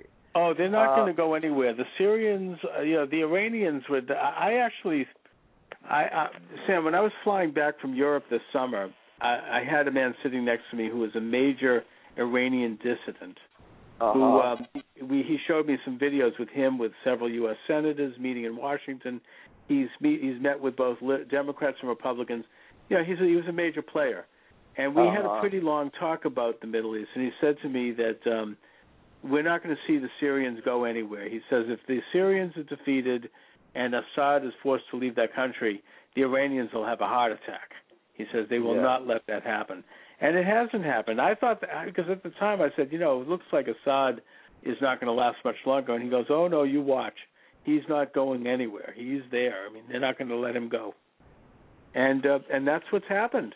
I don't know who they means. I don't think he meant Obama. He didn't seem to have any information on that. But Well, the fact you is know, that he's still there. Exactly, and and I would say that that's the reason why Obama has decided not to interfere because uh, he approves of the the fact that I, uh, Iran has uh, influence in Syria, which then has influence in Lebanon with Hezbollah, and also with Hamas in in Gaza. And in Um, Iraq, apparently, according right. to my my friend the dissident who I flew with, he said that that uh, Iran has made major inroads into Iraq, and that um, it was a, he feels that it was a mistake to get rid of Saddam Hussein. He Yeah. said that Saddam Hussein, as bad as he was, was a strong man in the region standing up to Iran. Now Iran has full reign over there. I mean, in terms of um, of moving in, and and I think it it might be noted that um, that Mitt Romney during his foreign policy speech at VMI said clearly that he feels that the United States should take a fairly active role in helping the uh, certain elements of the rebels who are proven to be on our side. I'm not sure exactly who that would be, but the fact is that um, that Well, Assad has uh, murdered something like three million, three thou- three thousand of his own people, and he's he's bombing the, his own country, and um, and and and basically Romney simply stated that we should aid our allies. He mentioned the Turks in particular, who are dealing with a war situation on their border, and that that um, that we need to supply them. I mean, I, I you know I, I think that that's a case to be made. Yeah, well, whatever the whatever you know, there there are always uh, issues that you can argue on both sides, Sure. but I'm I'm very suspicious of why we were willing to um, uh, be very aggressive in getting rid of Mubarak, Mm. but uh, have not been very, um, you know. For example, when when the uh, youth in Iran rebelled against its government, Obama sat on his hands. Do you remember that? Oh yeah, absolutely. Even now they just are rebelling and he's saying nothing. There's right. a major rebellion in Iran about uh, the the the devaluing of their currency. Right. The exchange Although Obama will that. say now that he's put in place sanctions. I mean, he has. Although yeah. I, I understand and that they there are are. hurting. They yeah, are but hurting. Romney has brought up the fact that there are several major exemptions to those sanctions, Yeah. um, and uh, you know it's a complicated story.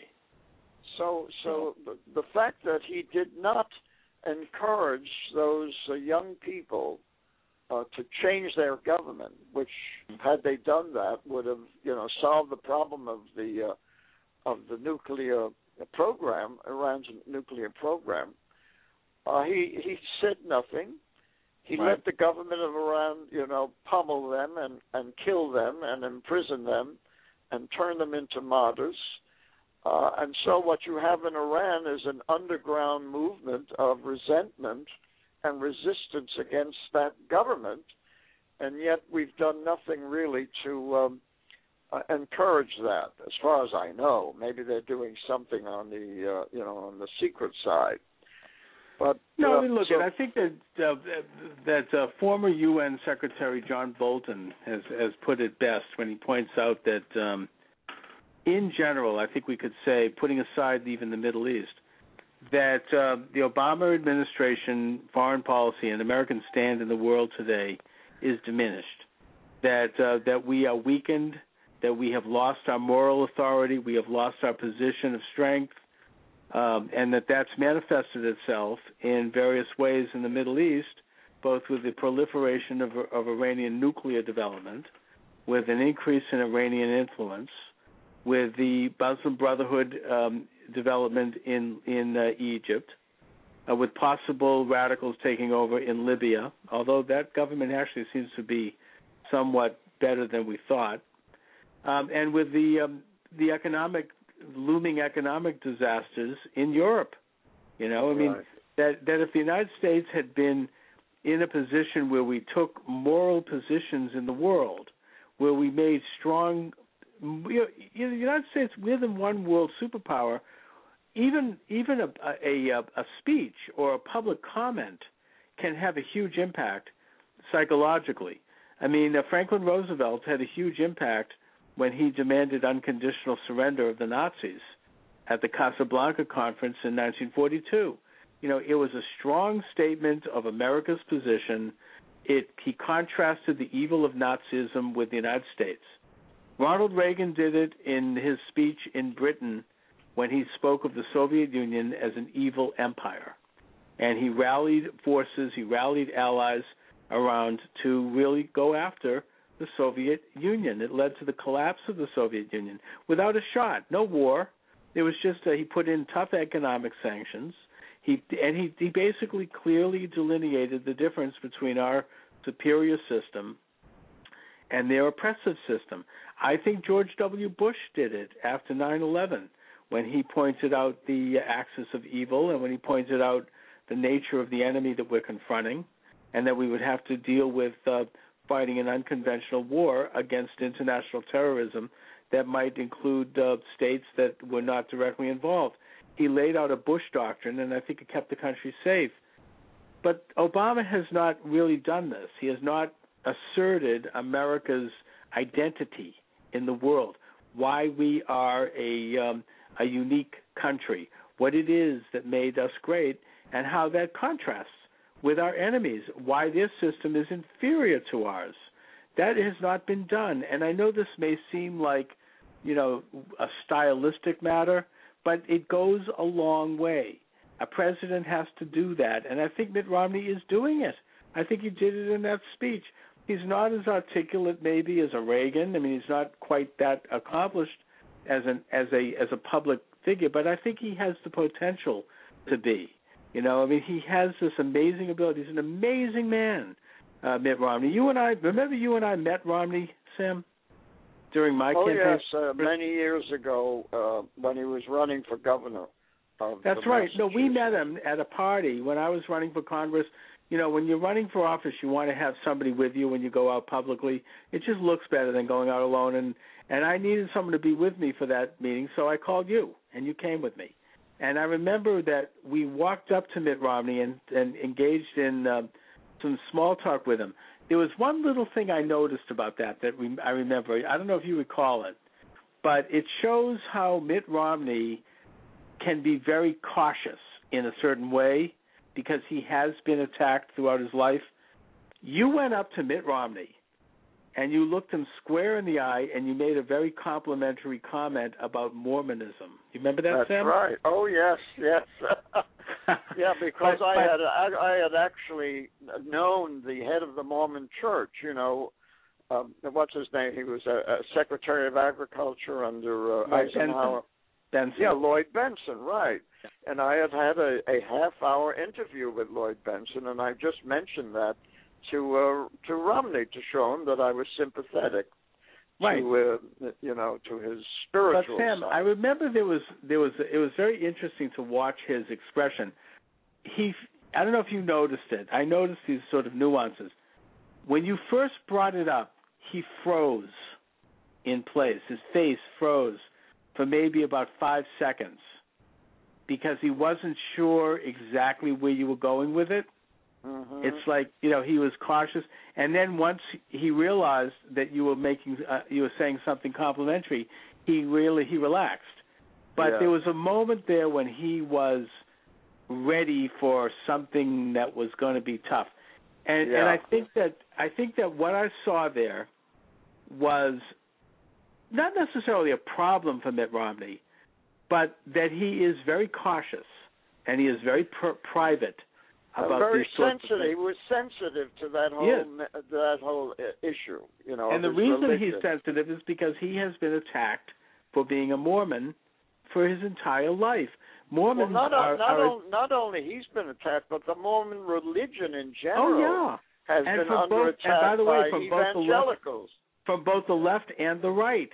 They don't. Yeah. They're very unpopular. So there's, I think there are several things that make Mitt Romney reticent about communicating as clearly as he might. And there are two things I think. Firstly, it's the Mormon thing, and that he feels on the defensive because Mormonism is not understood, it is not popular, and he's Well, listen, almost- and, and look at there's a there's a musical in on Broadway about Right. Mormonism that's uh, very insulting, but but supposed to be very funny. that's and right. People go people go there uh, uh, to this show, which I, I believe has a backup of people who want to see it, which is very mocking of Mormonism. Yeah, and apparently there's a long line to get in. I mean, there's like you have to book months in advance. But, Right, but so, so so Mormons, it's very. The second issue, Sam, and you might remember this one. But but can Was- you imagine what would happen if a play came out mocking Islam? Yeah, you or know, they, they burn the theater down.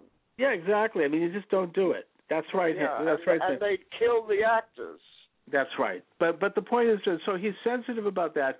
The second issue is that Mitt Romney's father, George Romney, when he ran for president in 1968, he was interviewed by a local newspaper in Michigan, and he made a comment that I don't exactly know what it was, but it had something to do with the Vietnam War, and he had made reference to having been brainwashed, but Yes, in terms yes. of his opinion. I don't know if you remember the exact oh, comment, oh, but it was I don't remember the exact words, but it was about that. He admitted being brainwashed about Vietnam. That's right. But the point is that it was taken by his opponents and magnified to the point where it was held up as an example of George Romney being crazy, that he had been brainwashed, that he was not a sane person, that he was not fit to hold public office because of this. And that echoed through the media and it hurt him to the point where it contributed greatly to the demise of his campaign and it st- and it tarred him for the rest of his life. I mean, it's what people remembered about George Romney. And I think that Mitt Romney remembers that experience and as a result he is very very cautious about saying something that is going to be another example of this because he saw what happened to his father. And the well, result you, is you remember when George Stephanopoulos wanted to uh, catch him. What was it on the abortion issue or something yeah, something like about that? are you against birth Yeah. control? And Mitt Romney was shrugged his shoulders and said, "What are you talking about? This isn't an issue." But Right. but the point is that you know and, maybe I'm getting Stephanopoulos did, did it twice. He would yeah, not oh, more stop. than twice. He wouldn't let go of it. But Yes. but the thing is, Sam, that maybe I'm getting a little too psychological here, but I think that Mitt Romney can at times, because he's overcompensating with regard to being too cautious about saying something that might be a little offbeat or might not sound right, he overcompensates and then he does say these things that are awkward. You know, because of of the of an attempt to try to not do it. You know, it's kind of maybe I'm being too psychological here. But uh, well, the the worst thing you could say is the Big Bird thing, but that was well, that was no. I mean, he he makes these. He even as governor, sometimes he makes these rather awkward statements that don't come out quite right. It's not really what he means, but it Yes. looks odd. And I think Well, you it's mean because like he's the, and they're going to take him to task for that 35 percent uh, Yeah, quote. that- that's. I think that's actually going to help Romney. But the point is that he, uh, you know, I think it's th- this is why Mitt Romney sometimes comes across publicly as being not who he really is. He's not totally comfortable. But the fact is that Mitt Romney is, is as a person is brilliant and he's and he's very funny and engaging. And he's a great man. I mean he's He's like well, a. Know, he knows very well that the left is li- listening to every Oh, yeah. single word he says, and they will take any bone that he will throw them. oh, and, and. You know, and magnify it. So he's And aware of he's- that. He's you know, and. Stephanopoulos made him a, more than aware of that. That's right, that's and that backfired on Stephanopoulos because it looked, it was so obviously partisan. I mean, he was just trying to get him. Yeah. And and look, I think that uh, I mean, I even experienced this a little bit in my own um, in my own campaign when I remember going to a board meeting at the New Bedford Standard Times. They were very hostile toward me. They did not like the fact that I was running against Barney Frank. Right. And I remember that I was there at that meeting with uh, with Ben Kilgore, who was my media director, and every single little word. I mean, you know, if if you sighed wrong, or if you if you if you moaned, or if you, you know if you if you burped, they were there hanging on it, and you know they would ask a question, and you would pause, and think, and and wait, and there'd be a dead silence, like you could hear a pin drop, and then you would slowly come out with a very careful answer, watching every single word, because they were waiting for me to to, to trip up. They were asking me trick questions. You know, they even asked me that one that was really a cheap shot. They wanted to. They mentioned, well, you're really running in quite a district. You know, it includes Rehoboth and and uh, they mentioned a couple of towns that are not in the district, seeing if they could catch me. Yeah, and and I at that point I said, no, those aren't in the district. You know, you're going to have to try better to fool me next time. I know the towns in the district, but I'm just saying that it was so hostile that that and that's nothing compared to what a guy like Mitt Romney has to deal with every day. I mean, this is uh, this is where the world he lives in. This is why Mitt Romney, I think, at this point, is prepared to be the president of the United States. He has dealt with Well, this kind of know, adversity. and I will I will point out one one thing that he did, which I don't particularly care for, but I know why he did it. He made he said some complimentary things about Arne uh, Duncan and the uh, race to the top, which of course is a is a lot of bull. yeah, that's but right. nevertheless, but because he wanted, he did not want to say anything that would turn, you know, that whole thing against him as far as education is concerned. I certainly believe that the Fed government should get out of the education business and Yeah. return the public schools to their local, uh, you know, owners, their their local uh, constituents. Um, but of course, he's not going to say that now. Maybe after he's elected. right. After he's elected, as a matter of fact, I'm going to write an open letter Mhm. to President uh, uh, President Romney on why he should get rid of the Department of Education and why he should get uh, send the the public schools back to their local uh, constituents and and not because all of the trends now that are going on in uh, in the federal government are for the creation of a national education system like Yeah. the French have or like the Germans have you know, with a Ministry of Education. And that's what the Common Core standards are all about, is to Right. create a national education system totally, you know, beyond the control of any local people. And um, that has to be stopped. And you have people like Jeb, Jeb Bush who is going in that direction. Uh, even though they they believe in giving parents uh, freedom to go to to uh, uh, attend charter schools or private schools, uh, and even homeschooling. So uh, I, I can see why he was he paid compliments to uh, Arne Duncan and Race to the Top. That so the the left can't complain about that.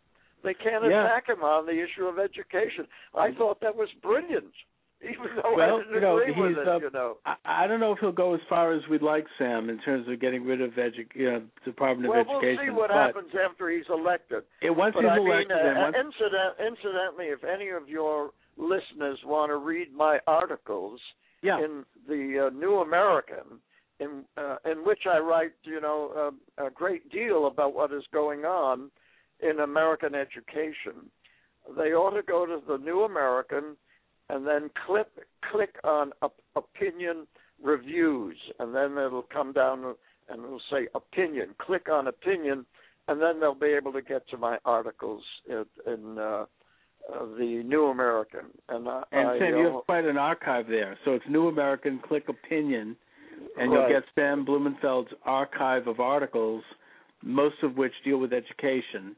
And Sam, Yeah. you're talking about the core curriculum, which is very troubling. It's it's a nationalization of education at a level that is unprecedented.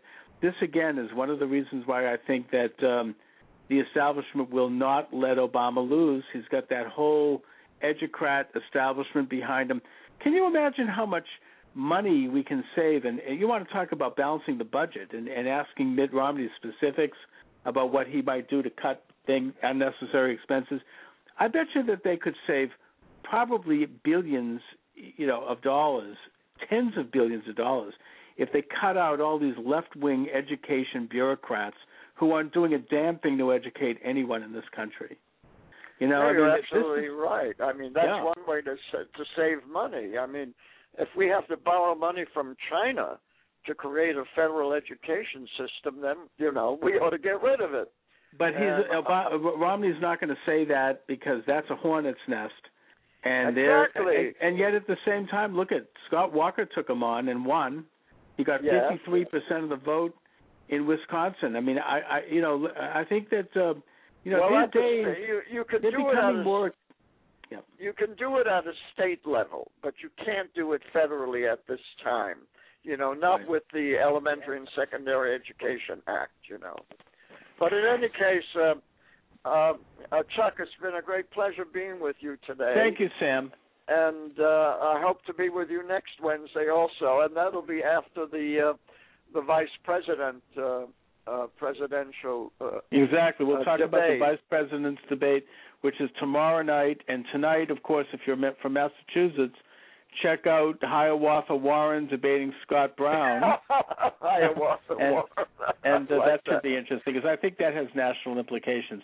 She Okay. represents the Democratic Party uh, this time around. She's the great hero of the left, and we should take a look at exactly who she is and what she stands for. Anyway, every, Sam, and, thanks and a lot. I, will- I will wince every time she talks about millionaires and the millionaires and the billionaires, except for her own multi. She's got more corporate donors than any candidate in the mm-hmm. campaign. Anyway, Right. Sam, I'll talk to you next week.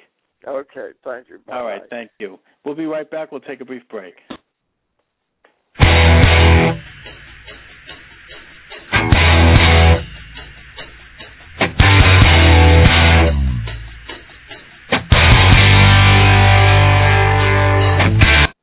And we are back. 347 327 9849. 347 327 9849. If you'd like to join me for the final segment here, I have just enough time, I think, to read my latest post, which is up on my blog site, Chuck Morse Speaks. Uh, and you can view it for yourself if you like. I just wrote this literally, maybe as a little show prep.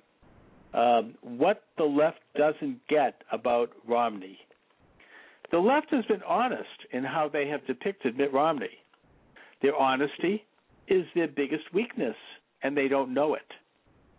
The main attack against Mitt Romney from the left actually accentuates his biggest asset, an asset that resonates with the majority of Americans. That asset is that Mitt Romney is a successful businessman. What the left doesn't get is that most of us want America to get back to work as a nation and as an economy. We want the type of economic expansion that has been taking place, that took place in previous generations, but that has eluded America these past four years.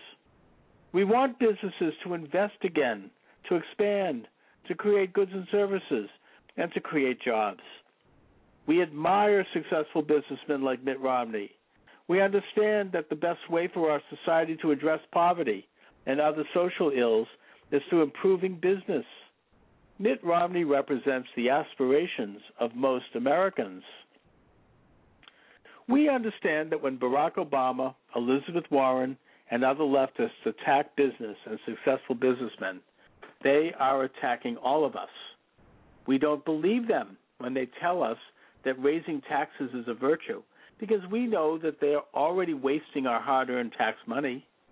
We don't believe them when they talk about infrastructure development, expanding the national debt with another stimulus, what they are now calling infrastructure development, because we know that they're going to use the money that they borrow against our future at interest paid to their liberal friends on Wall Street to hand out to their corporate cronies and to support the bogus jobs of government hacks. We realize that the government has more than enough money now to carry forth with the programs that we want. When they attack Mitt Romney as a successful businessman, they expose the part of their psyche that has always been an alien import from Europe. Leftism has never grabbed much of a foothold in America because we are rugged individualists. We want to be more successful and self sufficient. And this is especially true of those of us who are struggling. Mitt Romney personifies this, and in this sense, he personifies the classic American archetype. We also see how empty the left's attack on Mitt Romney is. After all, Mitt Romney achieved his success the hard way, with hard work. The archetype of the successful leftist, by contrast, would be former Democratic presidential nominee John Forbes Kerry, the richest congressman in history. he made his billion from his second wife's first husband's trust fund. The Kennedys are another example. Never worked a day in their lives. They inherited their wealth from their ancestor, who made it from bootlegging and mob connections. Prince Al Gore is another one.